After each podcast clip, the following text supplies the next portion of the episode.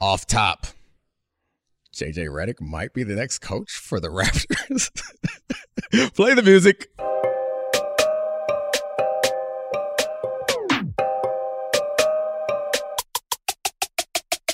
This is the Domonique Foxworth Show. what up, Charlie? How we Welcome to this very special show. YouTube audience gets a treat. Podcasters, uh, you have to tune in and find out. What up, man? So JJ Redick's leaving us, maybe potentially. I, apparently, I guess uh, I didn't know that the first J and JJ stood for uh, Josh McCown, but learn something new no, every it stands for Jeff Saturday. Oh. Yeah, that's the move. You- Josh it- Jeff Reddick. there it is. And so your name has to start with J and be on ESPN. So I mean, coaching basketball is less challenging. So that's a jump that I think. I mean, we've seen players do it plenty of times. Jason JJ Kidd, yeah. seems to be a knowledgeable basketball guy and generally pretty likable, which I think is probably the most important skill for NBA coaches. I don't know if it's being likable, but it's the interpersonal stuff. But anyway, right now, I would like to take this time to look back and then look forward on the NBA season. So I got a trivia question for you. I don't know if this qualifies as trivia, but who's the favorite to win the championship from this point right now in the NBA? It's a dead heat with the Nuggets and the 76ers. How did you know this? I looked it up right Oh, before the show. Are you a gambling addict? no, not at all. I'm a total mush. Yeah. Anything I said I say is always wrong when it comes to gambling. I've been trying to learn about gambling, but we'll figure it out. I also don't really want to learn about it, but I don't know. Maybe one of the big gambling companies will pay me enough money to learn how to. Yeah. I mean, I think it's probably for the best that we don't know more about gambling. But anytime someone talks about gambling and they really know what they're talking about, they sound Oh, so so knowledgeable at impressive. sports. And like, yeah.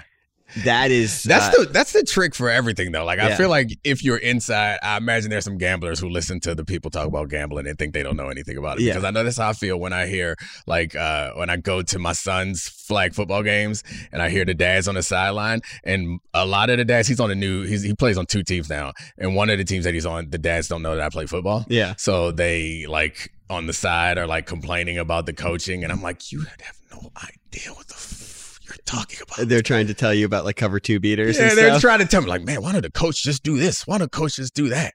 And I'm just like, I don't know, man. I just I just shrug my shoulders. Like, uh, the the thing that I get, which I'm sure you get all the time, is there's first of all, if you work in sports, you're just a hero to dudes everywhere. um, but I was at a wedding this past weekend, and and you're like, hey, I'm like work on shows at ESPN. Immediately they float, they like soft launch a topic.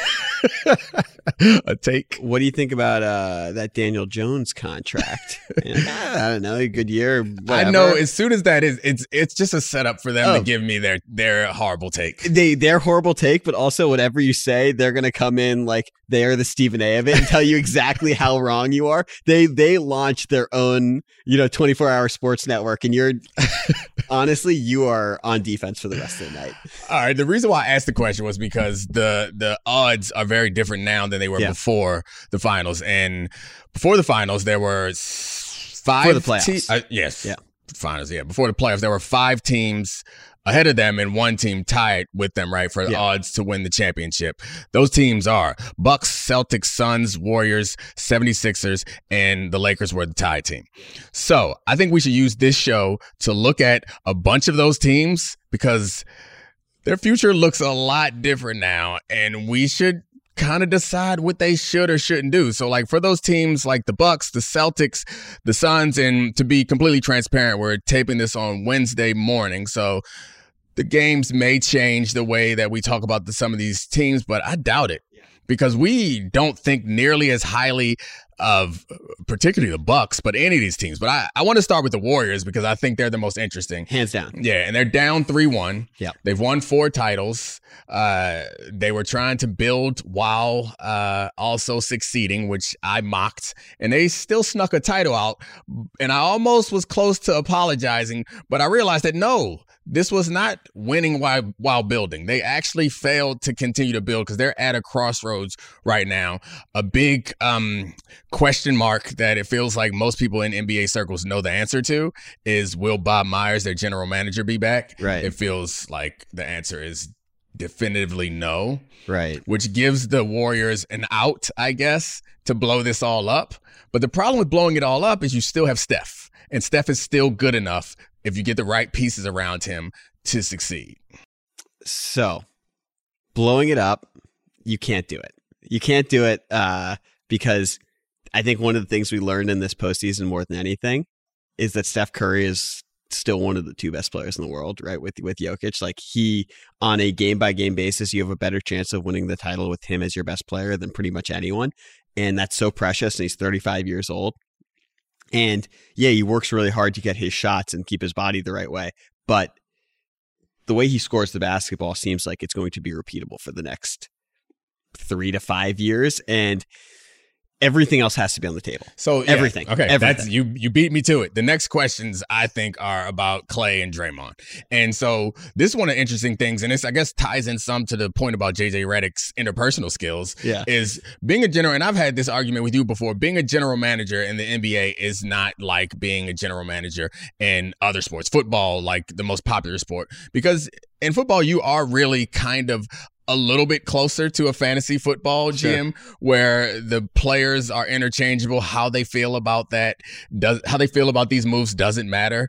In the NBA, if you have one of 15 to 20 stars and maybe more, it might even be it, whoever the best player is on your team. If you have a piece that is worth building around, their opinion matters. Right. And I find while we're going to talk about all the moves that can be made and we're going to talk about the strategy that can be taken, the most important thing, and I, I learned this, I've mentioned this to you before, I learned this when I was working at the NBA Players Association, that one of the most important things about managing, and probably the most important thing about managing, Yeah. is relationships. Right. It's building those relationships. And I made the mistake of thinking that the most important thing was like to be fully prepared and fully informed and sh- and uh, fully thought out of every particular uh, potential externality and like coming in the meeting with a with three full binders of information and no matter what question they asked i'd already thought of the answer to the question and i realized that people are not as impressed by that in executing and to make a, a sports tie-in executing the game plans is the most important thing Right. the way to get people to execute a game plan is for them to buy in and believe it. The way to get them to buy in and believe it is to allow them to be a part of the building process. I say all that to say whoever takes over for Bob Myers, your number one job is not building around Steph Curry, is collaborating with Steph Curry in the build out or or also convincing Steph Curry or allowing Steph Curry to come to the belief that you have because I think the two big questions is Klay and Draymond. He's emotionally tied to both of those players. And I'm assuming that you think that they're going to have to move on from one or both of them in order to make a real championship run. Um, I mean, it's tough because yeah, they probably do. But one of the things that's great about Steph Curry is he doesn't meddle the way other NBA players are. I mean, I know he gave the sign off in 2016 to sign Durant after Draymond cried to him in the parking lot um, because they got smoked by LeBron and then robbed us of, th- of two years of great NBA finals. But I digress. That's fair, but we Um, are not here for. Well, I was going to say we're not here for Draymond bashing, but we might get some views up No, if no, we no, start we start a podcast beef with Draymond's podcast. Here's here's the thing about uh, like Draymond's not the person I would necessarily move on to. I think he's the one who's most he's most likely going to be the one that moves. He Right. He has a, a player option. he has a player option, twenty Klay Thompson million, has one more year Yeah. under contract, forty three million. where he yeah before you have to pay him. Uh, So- big deal. I wish I had like a more salient opinion on what they should do because if you had asked me two months ago about Klay Thompson when he was sh- having the hottest shooting streak of his career when he was averaging 26 a game on 46% shooting from three, I'd be like, no, like and run this back. This is this is Klay Thompson and and and Stephen Curry. But like we shouldn't even So how do you know that this is not the blip? That this because you know before the before the playoff started, I was down on Klay Yeah. Thompson even though he was playing really well, and so I'm confused at why you just let this particular run get you off of the Klay Thompson believers train. Uh, well, I think the there's a much better chance that he will be on the team next year than Draymond Green. It just seems like really? it just Well, yeah, I guess- seems like yeah. Uh, one, he's such an easy fit with anyone. He can he can be there. Um, and two, this season has been derailed by Draymond Green and Jordan Poole. Like if we're going to be completely honest, which is which sounds crazy because Draymond has probably been their second best player in this postseason run, with Wiggins being a little bit up and down, Klay being up and down. I mean, Klay's had some great games. The the game they won against the Lakers, Klay hit like eight threes. You can see what happens when there's a second spacer with Stephen Curry. They're pretty much unstoppable with that, you know, one five Draymond Steph pick and roll, someone in the corner, um, on the wing. It's always you put the defense in rotation. Um, but they have Jordan Poole. They signed him for 128 million dollars. He is an NBA minimum player. He whether he was always going to be an NBA min- minimum player because he was getting worse in last year's postseason before they re-signed him, or the irrational confidence guy is less confident after the team leader punches him in the face.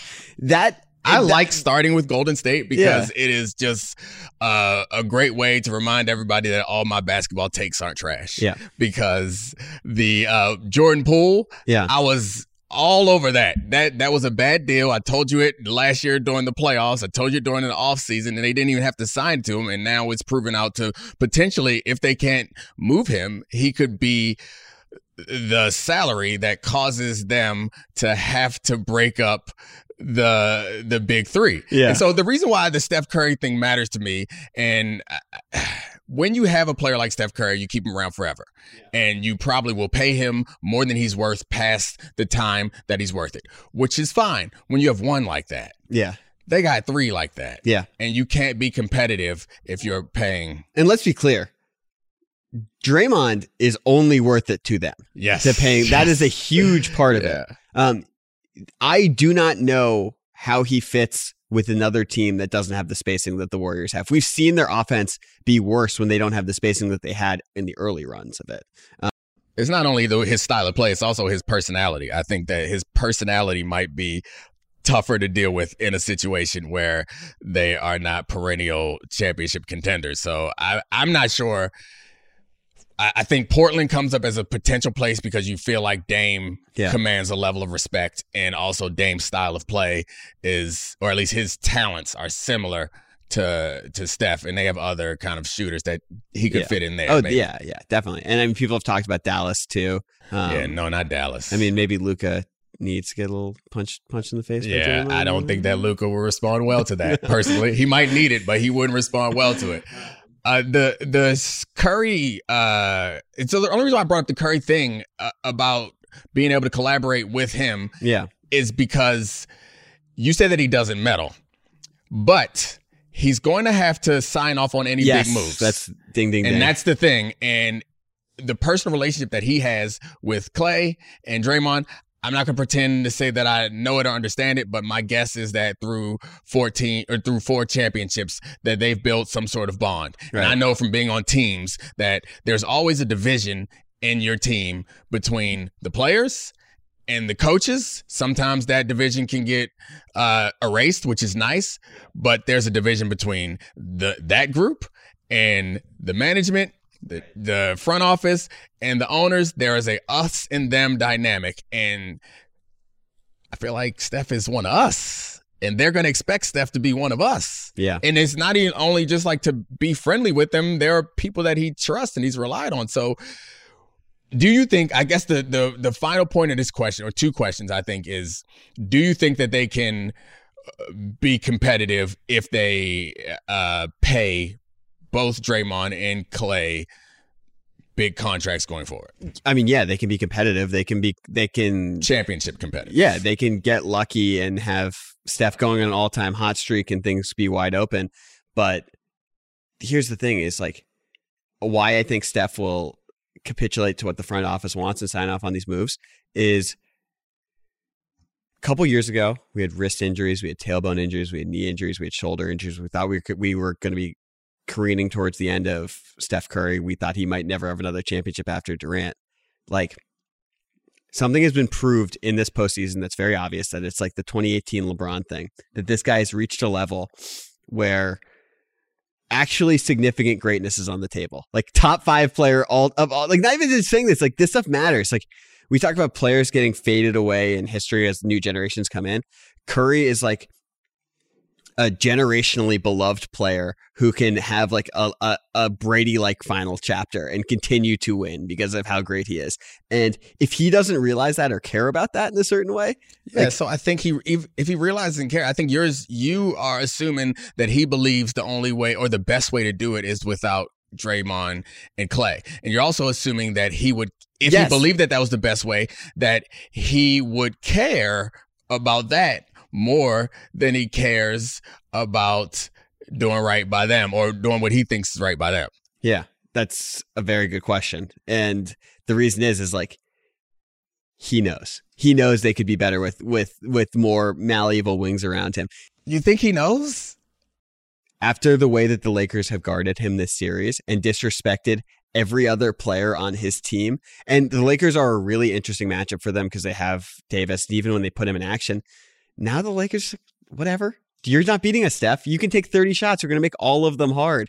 And uh, yeah, he has to know after that. Yeah, I guess. I mean, he also could just be fine with this, with like this team being reasonably competitive and fading into, uh, to the annals, making a run here or there, getting to a couple more conference finals and coming up short, and then getting a another contract, getting a Kobe contract at the end, where he gets one more contract where he's just not good, but he he he earns it and he deserves it. is he's got like a billion dollars from Under Armour and and this like combined like the the financial aspect for him. I mean, obviously no one's going to turn out more money, but like the ta- what's on the table for him is what we don't want to talk about, which is like him being the defining player of a generation that had LeBron James in it. That's, That's what's not- on the table. It's not on the table. You know, sure, it's, it's the absolutely hay is on not in the barn though. It's like, I barned that hay a long time ago. what if he wins three more titles? Okay, the hay has. I have to unlock the barn. If Yeah. He wins three more titles with with the roster that he has Exactly. now. Then we have to find the key to the barn. But uh,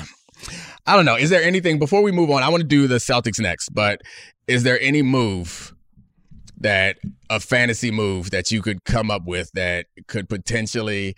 Because it's hard to talk about they should move on from Klay and Draymond Hmm. without talking about what they're replacing it for. Because moving on from moving on just for the sake of moving on, like there may not be greener pastures. Well, they're sort of limited by the pool thing, but the I mean, the one that's sitting there that is going to be like the name that's talked about for a lot of people who needs like um I know what you're gonna say because I say it all the time. yeah, it's Karl-Anthony Yeah, I- and he'd be the perfect warrior because he can space and he'd be like I love. I mean, he would call himself Splash Mountain. He would take that name. He would take it from Brook Lopez. it'd be um, perfect. But like I don't know if they have the like the the capital to get that. Cat Cat is one of those guys that you look at from a distance. It's it's like the it's the the toolsy quarterback. Yeah, Cat is a toolsy quarterback. You look at and like Kyle man, Boller. they using him wrong. Yeah, like you see all the ability that he has and from a like offensive shooting like i'm watching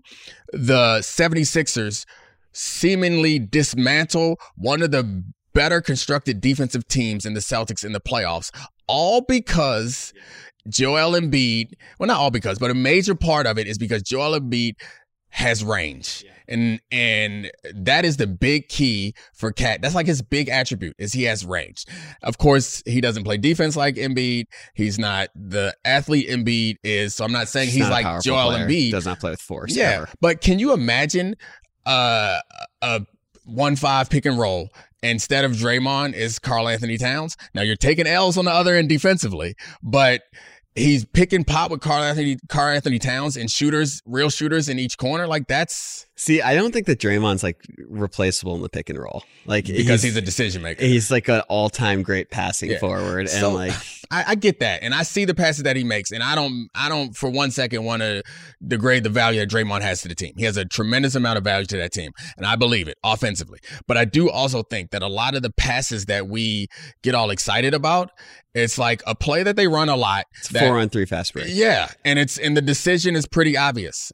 I'm gonna give you the ball. If, they double me, I'll give you the ball. You're the t- you're unguarded at the top of key. Drive to the basket. If someone comes over to help, throw it in the direction that the helper came from. If they do not help, try to dunk the ball. So like, I think Cat can handle that.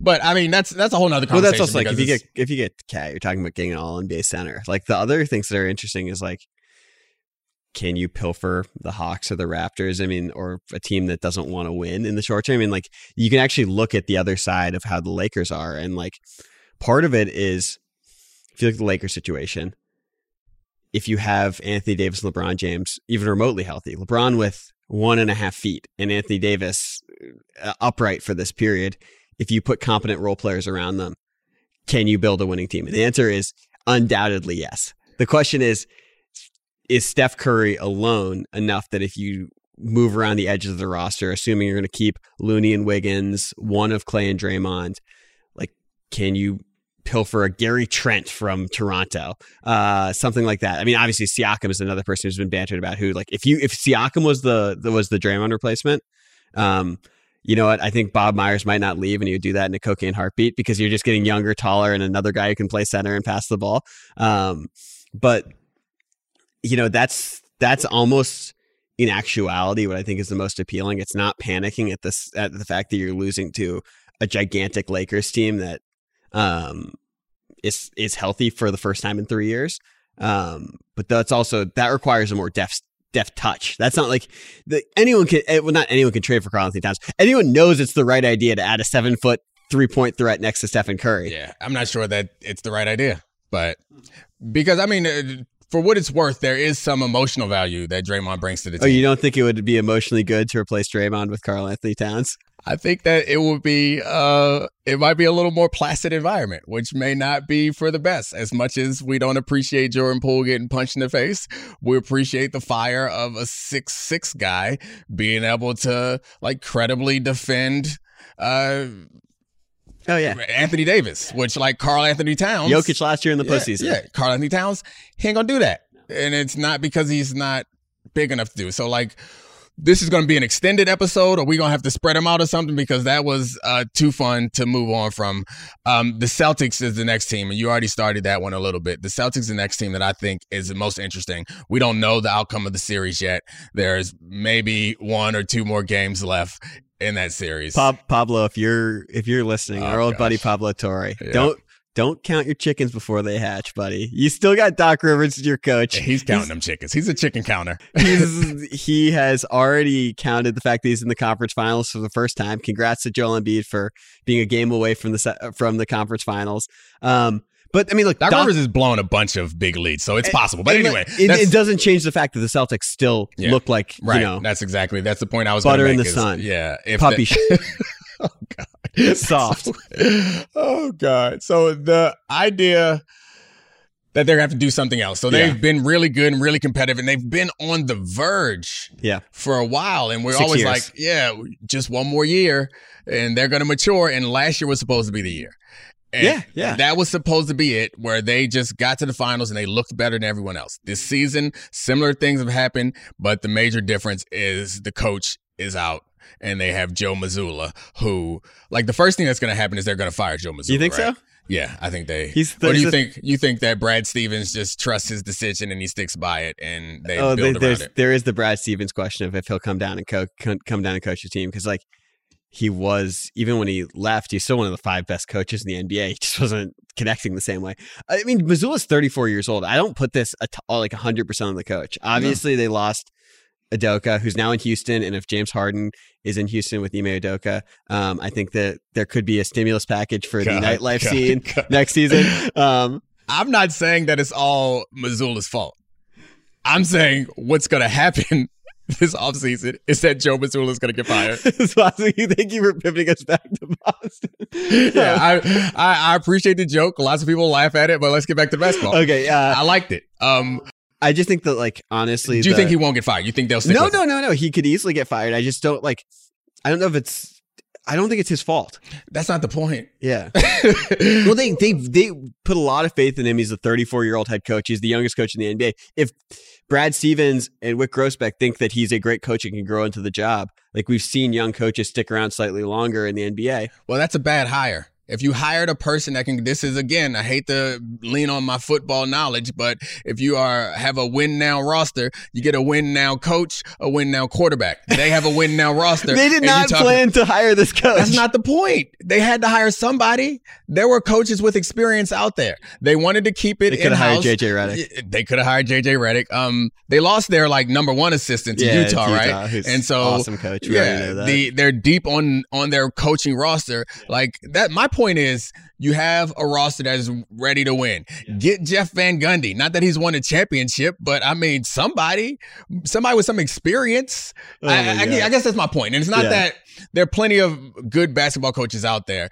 And I'm saying that if they hired him because they wanted him to grow into a job, that was a mistake. That's fair. And if he is growing into the job, then we can't wait for you. Well, I and so think they- whether it's all his fault or not, it's hard to argue that he has not had errors in this postseason that are worth being critical of. Oh, but course. just got fired after winning a championship. So I'm confused why you seem to think that Joe Mazzulla's job is safe. Well, it's not that it's not that I think he's safe. I just don't think like, you know, basketball coaching. You can really choose your own adventure with how you look at these guys, and the fit with Jayson Tatum and Jaylen Brown. Like these guys have been anointed the best, sup- the next superstar duo for a long time, and last year it seemed like they went over the hump by making it to the finals.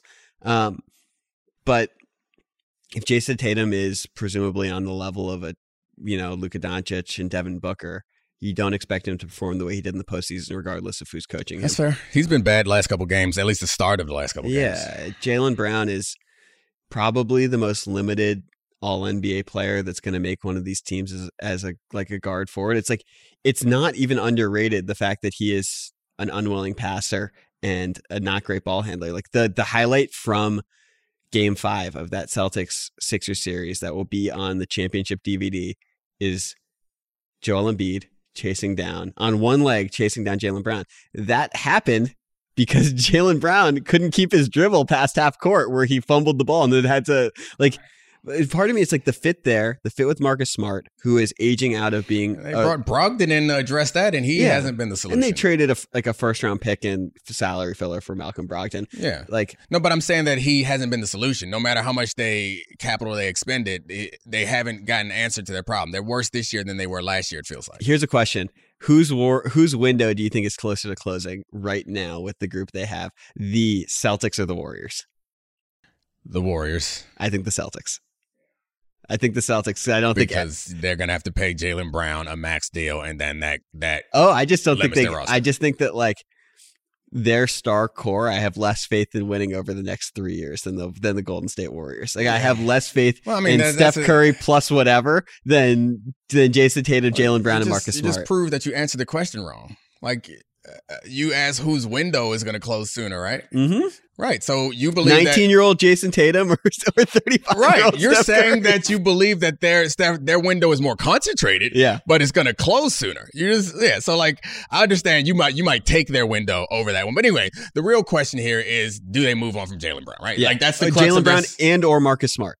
These are their. I mean, yeah. I mean, I, I don't know. I think the Marcus Smart question is a different question altogether. I think that Marcus Smart can stay if they find an answer to uh to the Jaylen Brown question. Mhm. Is Marcus Smart becomes an issue because Jaylen Brown is an issue because Jaylen Brown can't offensively. Jaylen Brown can't handle the ball. Marcus Smart ends up with the ball in his hand in key situation. I guess you could blame Tatum for that also, but that seems to be a lot of the issue to me. Is like I I guess it depends on who you get or what you do for Jaylen Brown. Yeah, and I have options. Would you trade Jaylen Brown, who is likely going to make All NBA this year, for DeAndre Hunter and Dejounte Murray? Okay, that's why you said the Marcus Smart issue because that doesn't solve the Marcus Smart issue. Sure, it does. Absolutely, it does. Dejounte Murray is an excellent defender, and he's six five and switchable. He I is don't- on the floor in crunch time instead of Marcus Smart. Agreed, but he's on the floor in place of uh, Jaylen Brown. So, Marcus Smart is Hunter. Hunter is Oh, playing. okay. the, yeah. So I guess that what I mean off- offensively. And by the way, those numbers actually work salary wise. It matches perfectly, almost Alright. dollar for dollar. all right. Well, I, I think Who says no to that deal? Knowing Atlanta has too many guys, and I granted they traded three first round picks for Dejounte Murray, but I think they would have traded three first round picks for for Jaylen Brown over this last summer too. Yeah. DeJounte Murray is going to be the. So then you have two players to fill in for Jaylen Brown, is essentially what you're thinking. To, these two are going to replace Jaylen Brown and Marcus Smart, but mostly Jaylen Brown. And it's like you're going to get his defensive prowess from one player, his offensive ability from the other. sort of from both of them. They're both two way guys. I mean, DeAndre Hunter is sort of like you know, DeAndre Hunter. yeah, he scores 15 a game.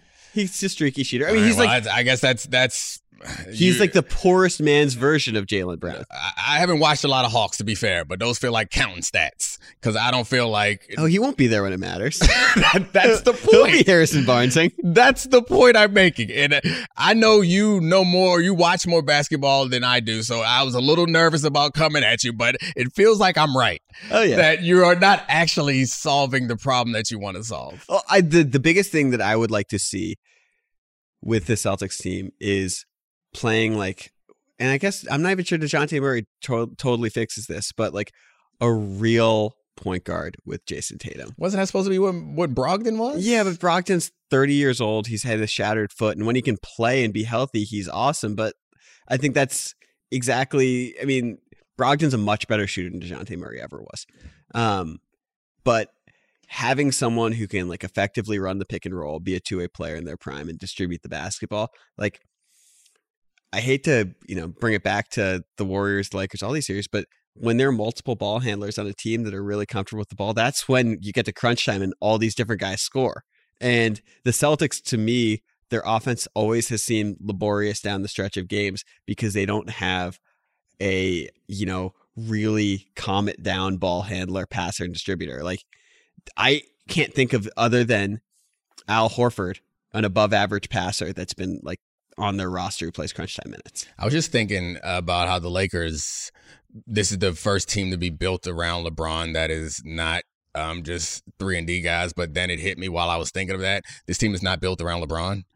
Like it's built around AD, and that's why you have a bunch of like ball handlers. Because a traditional LeBron team, you don't need a bunch of ball handlers because you know who's handling the ball, LeBron. Yeah, and uh, I mean that Lakers team also uh, just got incredibly lucky with that Westbrook trade. Yeah, that was It's like if they win the title, I think we might look back on that as one of the like the most fascinating Yeah. trades in NBA history. and nobody's giving Le GM the credit he deserves. Y'all all hated on LeBron when he brought Westbrook in and and tried to absolve uh, Pelinka, but now Pelinka gets all the credit for this deal. It's hilarious. No one's blaming the GM for this one. Le genius.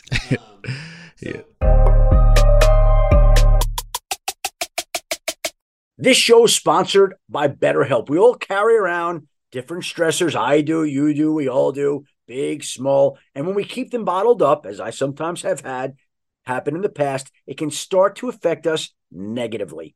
Therapy is a safe space to get things off your chest and to figure out how to work through whatever's weighing you down. It's helpful for learning positive coping skills and how to set boundaries. It empowers you to be the best version of yourself. It isn't just for those who've experienced major trauma. If you're thinking of starting therapy, give BetterHelp a try. It's entirely online, designed to be convenient, flexible, and suited to your schedule. Just fill out a brief questionnaire to get matched with a licensed therapist and switch therapists anytime for no additional charge. Get it off your chest with BetterHelp. Visit betterhelp.com slash DF today to get 10% off your first month. That's betterhelp, H-E-L-P dot com slash DF. Now let's talk about the play of the week. The pressure to follow up Hypnotiq and Cognac weighing heavy on the team. Hypnotiq was in the cup, blue, and ready for the play. And boom, Añejo Tequila came in with a smooth assist to Hypnotiq's tropical fruit finish. Shaken, strained, poured. It was green and good. The playmaking splash shifted the tempo. Another great cocktail from the Hypnotiq team. Every season is Hypnotiq and Tequila season. Hypnotiq Liqueur. Bardstown, Kentucky. 17% alcohol by volume. Hypnotiq reminds you to think wisely, drink wisely. Hi, it's Mike Greenberg letting you know ESPN Bet is ready to take you through all the biggest sports moments this spring. The official sportsbook of ESPN has exclusive offers and markets from Scott Van Pelt, Stephen A. Smith, and me, plus many more. From the playoff intensity to finally getting out to the ballpark, there's no better time for sports fans. Sign up today. New users get a bet reset up to $1,000 in bonus bets if your first bet doesn't win. Download ESPN Bet today. What a play! Must be 21 plus and present in select states. Gambling problem? Call 1 800 Gambler. Terms and conditions apply. See app for details. This podcast is proud to be supported by Jets Pizza, the number one pick in Detroit style pizza. Why? It's simple. Jets is better. With the thickest, crispiest, cheesiest Detroit style pizza in the country, there's no competition. Right now, get $5 off any eight corner pizza with code 8SAVE. That's the number eight, S A V E. Go to jetspizza.com to learn more and find a location near you. Again, try Jet's signature eight corner pizza and get $5 off with code 8SAVE. That's the number eight, S A V E. Jet's Pizza. Better because it has to be. So here's another one. I wonder. I want to know what you think about this one. I think the salaries would work here. Would you trade Jaylen Brown for Zion Williamson? Hell yeah. If I'm the Celtics, Ba- And you saw Zion Williamson show up to the play-in tournament, doing little windmills. Um, 100%. I already said hell yeah. You don't got to sell it anymore. he's played 90 games. Hell yeah. Jaylen Brown for Zion Williamson.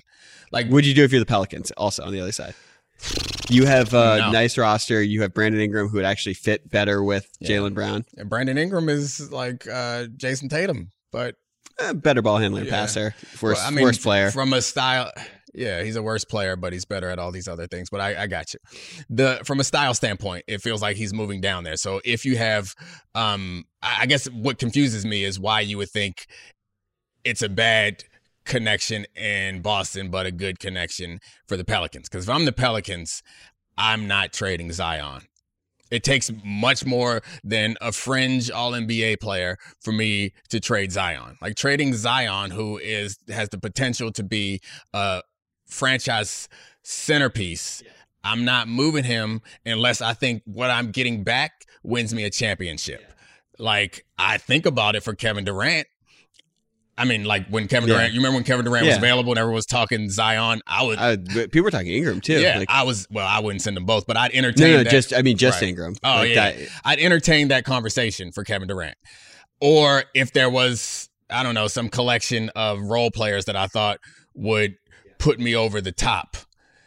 Um, not for a guy who I don't think does that. Who who yeah, I 20, see as a 26 year old All NBA wing who would fit perfectly next to your other All NBA wing. Yeah, you're doing great blind resumeing, but I know who the All NBA wing is we're talking about, and I know the limitations of this particular All NBA wing. And so it's a great trade if Zion never gets healthy. Well, that's like well, It's a terrible trade. No matter what happens, it's a terrible Well, this trade is the if Zion This is why it's, it's impossible to talk about trading Zion and why I continue. It's like no matter what, one of the team is getting ripped off. Like the Yeah. worst fantasy owner in your league That's who fair. trades like like if Zion never gets healthy, the team that trades for him is ripped off and is disappointed because he's an All NBA player, maybe the third best offensive player in the league when he is healthy. and if he, yeah, if he, If he does get healthy, the Pelicans are ripped off. But the Pelicans, from their perspective, I don't know if they would ever get if they're going to get a return right now for Zion. And this is, I guess, why you can't trade him. I don't know if you'd get a better return than Jaylen Brown because the team was a one seed when when Zion was healthy.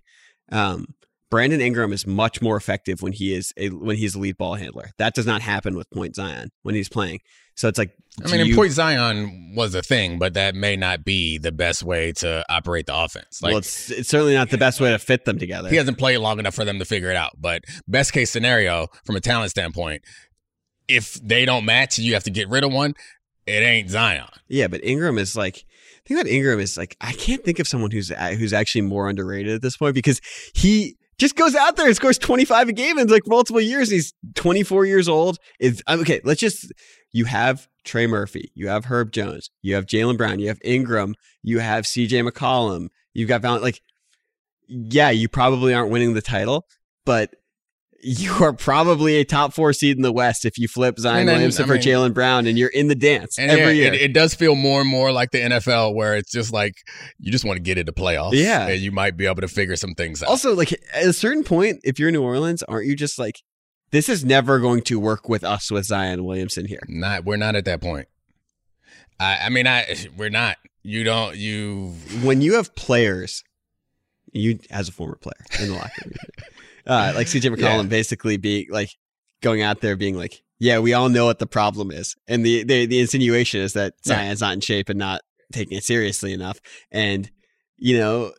He's not a child anymore. back to the way. Sorry, I- back to the Celtics. no, no, no, not back to the Celtics. Back to the way that I originally opened this. Yeah. is the interpersonal stuff matters Yes. when you're managing because I don't know what how Zion feels, but I know that or what's going on there. But it does feel like there is some. I'm laughing because are we taking it all the way back to the bubble when David Griffin was playing the piano for him in his hotel room in Disney World? Are we going all the way back to Damn the right. first? You serenade him if you got to. If you if that becomes a job requirement, you better get some piano lessons. It's, it's the NBA is weird that way, where the most powerful, the most influential um assets, not just to your team but to your whole league, are superstars. Like LeBron has been the most valuable asset for the entire league. Everybody's made more money because he's been somewhat happy and treated well. Zion has the potential to be that player also.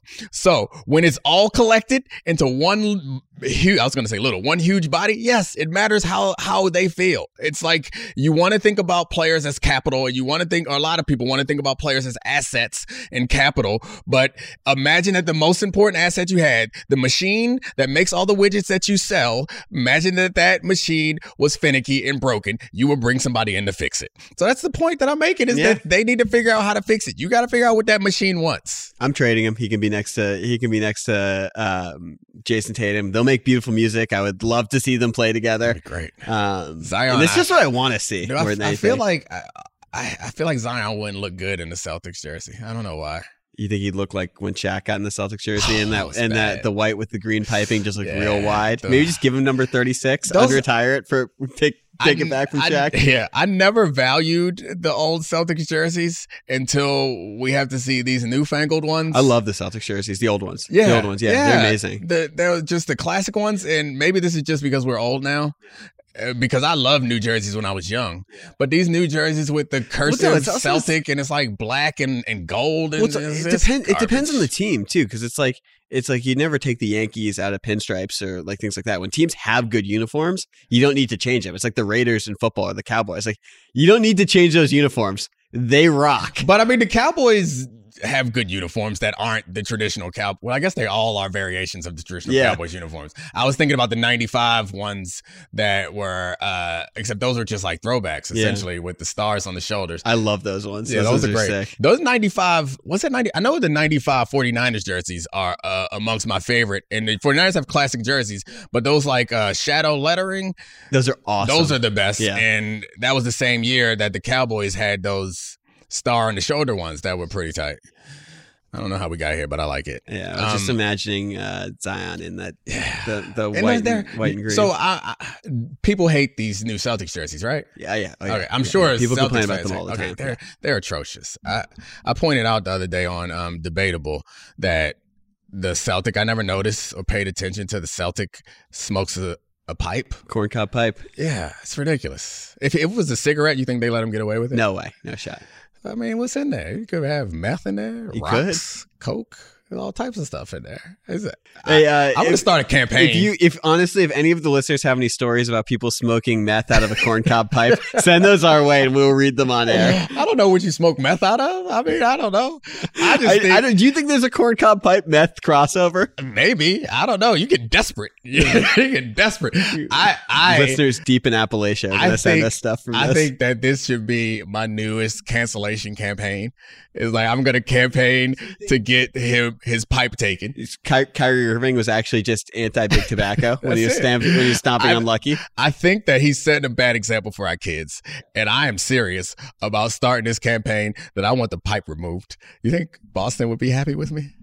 Honestly, I, I cannot wait for you to get put in your cancel culture casket. For, I stay in there. well, I guess you feel are. like- no, in this case, you would be the woke mob that Yeah. Rodgers is pissed off about. Exactly. So No, you'd be stay- uncancelable. I wouldn't the, be canceled, but I would be like I stay on um the the conservative like sites. They always coming for me for something that I said or done. So I think that I'm gonna use this to get them to come for me again. I like that as a as a plan. Yeah, maybe we'll do some headline predicting at some point. Like, what is It's gonna be like so. It's gonna be something about being woke.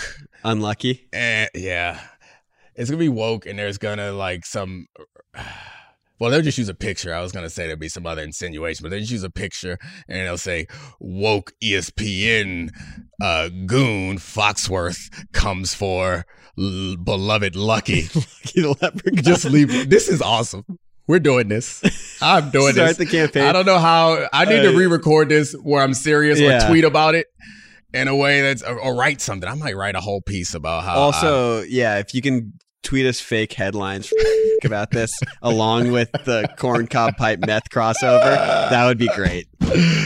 oh man, we're way off the rails, but we um, got one more team. Only We one more, more teams. Yeah, we got the We got two Suns. more teams. The Suns. Yeah. yeah. Let's do the Suns. So the Suns, it's they got KD locked up for two more seasons. Can they build around them? The question with, With Booker. yeah, him and Booker. Yeah, Booker is better than KD at this point, or at least playing better at this moment on both ends of the floor. Um, next year, I, I assume that Chris Paul would be a problem, but he's only has half his contract guaranteed next year And then none guaranteed the year and, after. and, yeah, none. So they could uh, be done with Chris Paul for a cap hit of about 15 and a half million, which is manageable. The question is who would they bring in and what do they do with DeAndre Ayton? Because it seems that they don't want him. I don't know who's going to take DeAndre Ayton. Nobody wants. I mean, first year of a max contract. Um, we have video of Durant and Booker screaming at him in the last game, and Ayton just leaving the huddle and sitting by himself. The Ayton thing's funny because it seems like he's he's. It's not like they dislike him as a person. He's just like not that useful for them as a basketball player and very restrictive. He has so many useful skills. I still don't understand why he's not better or why people don't like him more. He's just not that good. He's fine. He's just a boring player. But he has- He's just a he- fine, boring player. he has the attributes that are hardest to find in a modern big man, in my view. He may not have some of the attributes that are easy to find, which bothers people. But this is so when I talked about it, uh, the beginning of the show, how I you, was so you used to mean like seven foot and agile and can jump really high. yeah. When at the beginning of the show, when I talked about how I was super right about some of my basketball takes, this Yeah. is the one that I was very wrong about because. After their first run, I was so high on DeAndre Ayton. Well, he also played the he played the best basketball of his career that run. I, and it was just what I thought at that time was most important for a five was not getting played off the floor. The way you get played off the floor is if you can't hold up in the perimeter and switches, and if you are an offensive liability that they don't have to help off on you. He is neither of those things. he tricked you into thinking he was Jaren Jackson. No, no, no, no. I, I'm not saying. So Jaren Jackson, He's everything that you want DeAndre Ayton to be. he's yeah he is i guess.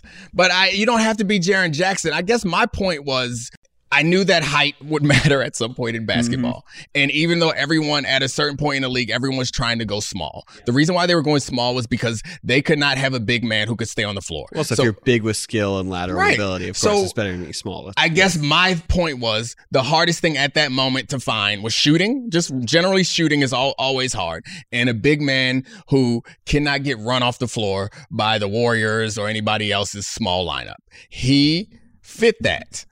And he's not aggressive enough or He's just not a developed offensive player or defensive player. He's just not. Like he's like first of all, his job should be really easy. This we we we thought about this. It was just going to be screening, sealing, rolling with amazing pick and roll ball handlers. He's just not a developed offensive player, and even in that role, he's not dominant. well, he doesn't way. do that anymore because Yeah. Chris Paul is not a part of the offense But anymore. Booker and, and Booker and um, Durant are also amazing uh, pick and roll players. Yeah, and this is maybe uh, a lapse in my memory, but I remember when I fell in love with DeAndre Ayton, it was in the playoffs when Chris Paul was doing pick and rolls. And Chris Paul at the head of the pick and roll is something different than Devin Booker and Literally, and I don't even I'm trying to think of He's times he's his own economy, getting centers paid over the last twenty years. Good for him. And I and good for them. I'm trying to think of times in my head in these recent series where they actually ran a pick and roll with the intention of getting him a dunk or getting him the ball. So like Oh, uh, well, yeah, where it's like an easy read for him. It Yeah. has it hasn't been the case, but anyway, I, I mean, I, it seems clear that they want to get. Let's stop dancing around it. They, they're they're gonna have a, Yeah. a huge hard time moving uh, DeAndre Ayton. Uh, They're not gonna get value back. Maybe they flip him for Jordan Poole. Lose lose lose lose. Yeah, that um, is, uh, uh, well, no, but the bigger thing is Ayton, Uh, you don't think just- Ayton, you don't think Ayton works in Golden State? You don't think Ayton works anywhere? no. Oh, Ayton Golden State would be the biggest disaster. He'd have to Why? make so many decisions so quickly, and he's not just like like we just like we. I mean, obviously he's better than James Wiseman, so but you think, uh, yeah, you think Looney? You think Looney makes a lot of really I good quick decisions. I think Looney's just better than DeAndre. Yeah, I- he's I just think- like like he's just a better basketball Yeah, player. so Even if you there's if no you put him on the Suns, he would be better than DeAndre Ayton. that's fair. Um, That's fair. I'm No, I'm, a, I'm a sucker for uh, playing playing the- for playing for the Warriors is like playing for Kyle Shanahan, where it's like you better play the fucking system. Yeah. I think I'm a sucker for, as we established earlier in this, is like the the toolsy guy. Yeah. Oh yeah. Because if you look at Ayton, you run You Ayton through a love combine. Those big white quarterbacks. Oh my gosh, they're my favorite. I mean, if you run him through a combine and run Looney through a combine, Yeah. you come out like, man, give me the one who looks older but moves younger. Yeah, and and ironically, the one without two arthritic hips, but still, he's the he's just uh, so we don't have to dance around it. The question with the Suns is, did Kevin Durant actually give them a window? Because Yeah. he is putting up thirty points a game in the postseason. Mm-hmm. He is still unstoppable at certain points. He's clearly been the second best player on that team. It clearly hasn't made them an offense so unstoppable that Right. like we thought it was going to be. And he's going to be 35 next season. He's there for two more years at least. And you trade for Kevin Durant to win championships because he's one of the 15 best players the time. the only thing about this, so my uh, assessment of this would be you get a window with Kevin Durant. Mhm. And so you always do that trade. The problem with that assessment now is it appears that Devin Booker has taken a step, or uh, I wouldn't say a leap, but he's taken a step, uh, a very small step, but an impactful step as far as Oh, yeah. a player Yeah, yeah, yeah. is uh, concerned. He seems like the type of player that is good enough to be the number one player on a championship team. Absolutely. He's which I'm not the, sure he looked like that in previous seasons. He is one of the 10 top five players in the NBA. Okay, so uh, the question is, would he have made this leap or this step without KD being there? And if the answer to that is yes, then would you have been better off being more patient and strategically building around him with the with, With the Bridges picks that you Cam have Johnson. and the Bridges and Cam Johnson and those guys, than uh, then going all in with Durant for this year and next year? I am going to surprise you with this. I love Mikal Bridges, but um, I wouldn't panic if I was the Suns. I actually, I genuinely think this. Phoenix is a great place for professional athletes. Professional athletes love Phoenix. They have a roster that is so bereft of talent outside of Durant and Booker that like all you have to do if you're James Jones is do what you had done before, which is actually put together. I'm not just gonna think you can just put together a deep team in the offseason. That's fucking stupid to just say you can just do that. But on the on the smaller scale, you can put other NBA players out there. Like They'll be better next year than they are this and year. that's the thing is, and like that's honestly, if you run it back and you're saying all of the pieces around him are at least competent, I think you at least you aren't in panic mode at all. Right. Yeah, and I don't think they have very many moves, so we can move on from that. I think the how we get to the Bucks Still disappointing for the at the yeah how we get to the Bucks at the, I mean disappointing is debatable if they lose to the team that's going to be the eventual champs eventual champs that we all believe is much better than them is like Yeah, before the series, if we had said that, That's fair. but now we're watching and we know that Yeah, they're better yeah, than them so it feels stupid to say now. It's not like when we're watching the Celtics where we're like no you're better than them but you're still losing. Like the Suns should not win this series. If they put if they force a game 7 then you guys know that and I don't but congratulations to the Suns. If they force a game seven, it's also just because you know Durant and Booker got so incendiary hot, crazy hot that it's just two guys scoring ninety points in an NBA game. It's hard. To, All it's right. hard to beat that team. I wanted to get to the Bucks and the Knicks, but I don't know if we got a time for both. But we'll just do the do the Bucks and uh, Giannis is ready for next season. I'm sure you saw his tweet, which was like, I don't know, it came across so corny to me. He tweeted out, um, "I'm tired of the disrespect. I'm coming." With a picture of him in the darkness on a bench, and this was in response to not making all defensive team. Yeah, Um, a Giannis, nobody's disrespected you, fam. like Giannis has, we've been talking about you as being the best player in all of years. basketball for the last three years. I don't think you're getting disrespected. So yes, being left off the all defensive team seems foolish, but you're not getting disrespected. counterpoint: Joel Embiid was uh, gifted an MVP just because he complained about it for two years, being Joel disrespected. Earned the MVP, by the way. You don't really believe that he didn't deserve the MVP. no, he was great. Okay, good. I was going to say you're trying to blow up the show again. Maybe he hasn't been great in the playoffs, but I No, he's, is- he's incredible. He yeah, he has been. I when I watch him, it just makes me so sad because even though he's playing well, it looks so uncomfortable. Uh, it, it And I'm me scared. this is yeah, and that makes me put a sad. hole in the I- floor. I, I guess I feel it feels hopeless to me Oh, that he'll yeah. that he'll ever like be a full season of health and and be as good as he can be. So that's like I think that's the part of me say. Anyway, back to the Bucks. Okay. So they already fired Bud. Yeah, fired Bud. Um, they might be hollering at JJ after he gets out of Toronto. Fire, find a new coach.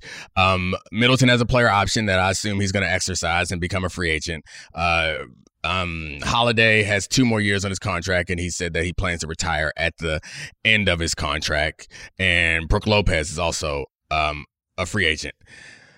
How do they go about handling all of these decisions going forward? Because Middleton seems to me that whatever he gets, he's going to be overpaid by the end of it. I think he'd be overpaid immediately. So you'd move on from Middleton. If, I mean, it's it's hard in a vacuum because in the NBA you always want to keep the asset. Just moving on and like letting him walk. well, um, generally you you want to move on from him in some capacity, whether You you, wanna upgrade. sign him in trade or you I think you want to you want to upgrade the roster rather than keep him.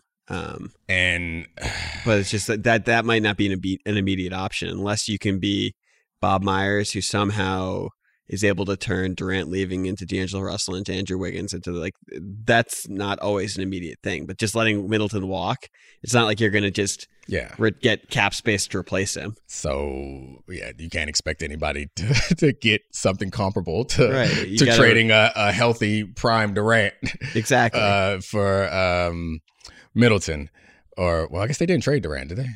They signed and trade Durant. They did. Yeah. yeah. That's how they got the Russell contract, which then flipped to Minnesota for Wiggins in a first round pick, which became I think it was either Kuminga or what. It was Kuminga, Kuminga and um, Wiggins. Yeah. Okay. So I guess they could do the same thing for Middleton, but I, I don't know that there's a suitor out there that wants Middleton. But I guess that that ability, he might be a Boston guy. Oh yeah, He could be a, a guy that they add to that offense that's comfortable with the ball in those situations. good pick and roll player. Yeah. I don't know how Tatum feels about that though. Another six foot seven guy, another six foot yeah, seven wing. Yeah. Um, I don't know. All right, so uh, then the Brook Lopez question. I guess the real question is uh, obviously, uh, as it seems to be coming the theme of the show, is uh, your superstar Yeah. has to be on board with the plan. Giannis has presumably been. It appears that he's more in the Steph Curry mold. yeah, he's of, been super patient. of super patient, letting it all work around him. But the Coach Bud hire seemed like something that he was not willing to step in front of. So it, And he had, knowing in the past, he had tried to step in front of the firing of Jason Kidd. yeah, He went to, he like tipped him off for it and tried to like Right. stop it. Yeah. And I mean, he was critical as in a very soft way in his post game press conference of some of the decisions that Bud made. So it seems that Giannis is on board with that. So figuring out what the next move is is feels like a Giannis call or getting Giannis to buy into that call. You have two years to rebuild a championship contender around. Yeah, it's Giannis. not it's not Phoenix. As you argued, is a place, good place for professional athletes. I'm not sure that players feel the same about uh, Milwaukee, but playing with Giannis seems attractive. Uh, I don't know who. I mean, I guess Kyle Kuzma is a free agent, free agent that uh, is not as good as Khris Middleton, but seems in that mold. See, this is the hard part. When this is why you just get stuck overpaying some of the older players because it's so hard. Because everyone overpays their players and keeps them, or not overpays. I don't want to use that terminology because that that flies against all the union principles that I stand for. But people don't let their players get out. So You don't want the assets to leave for nothing. I mean, the the the obvious low hanging fruit one to me is Lillard, but the problem with that is I don't think they have enough juice to do it because all of the picks in the Jrue Holiday trade are still going to New Orleans, and they aren't going to have enough stuff unless they're trading like the 2028 and 2030 picks this offseason. You know And what I if- think is more interesting than what the Bucks would do is what Giannis is going to do. Yeah. Well, he feels- leave in two years. Yeah, that's what I mean. It's like it feels like he could leave it two years, or I mean, he doesn't seem like he would ask out, but and then they could rebuild around whatever they trade Giannis for. But it does not seem this this does not seem as promising as it did last year. Giannis, go to the Knicks. Um, can I say it, say it into the camera? Please, by all means. Look, just go to the Knicks. It will be awesome. It- on- all you have to do, if you win once, once You're an all timer there. That's not crazy. I mean, I guess that flies against the idea that um, Leon Rose and William Wesley were supposed to get all um, The- Kentucky guys. Kentucky. Yeah, they were supposed to get a whole Kentucky team.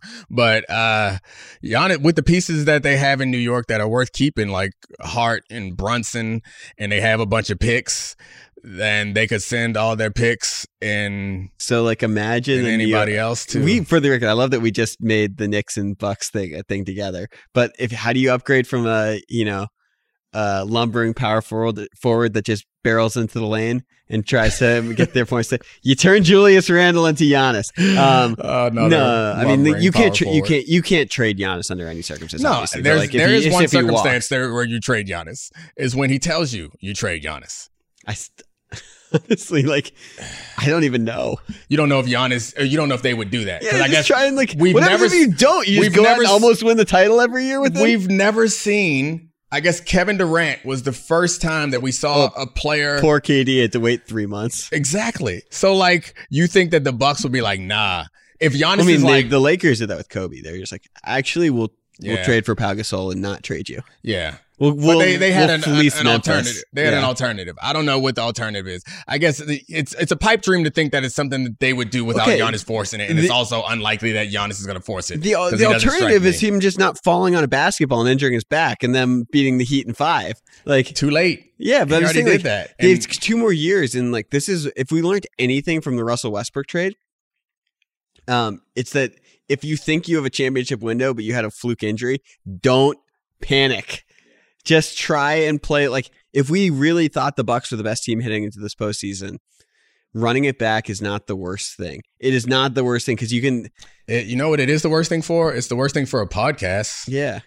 Saying just- let's just run it back. Okay, well, uh, we already we already had the Knicks, No, I'm Knicks just joking. hit. I'm just joking. That is a good spot to end because I think you're probably right. That's a smart move. But I got caught up in all the fun of the show and I was trading Giannis or having Giannis demand a trade to New York. You were doing that. That Oh, I wasn't loved me. it. That Well, I thought he was going to go there in two years as a free agent. Then you had to demand the trade now. oh wow. Anyway, Milwaukee's going to hate us more than than than you're trading you're trading as Ya- Julius Randle for Giannis. Oh man, this has been a great show. Again, I appreciate you, Charlie. Um, thank you, Christina Buswell and Adi Khan and the good folks at Podville Media for hooking us up. All right. See y'all next time. This is the Domonique Foxworth Show.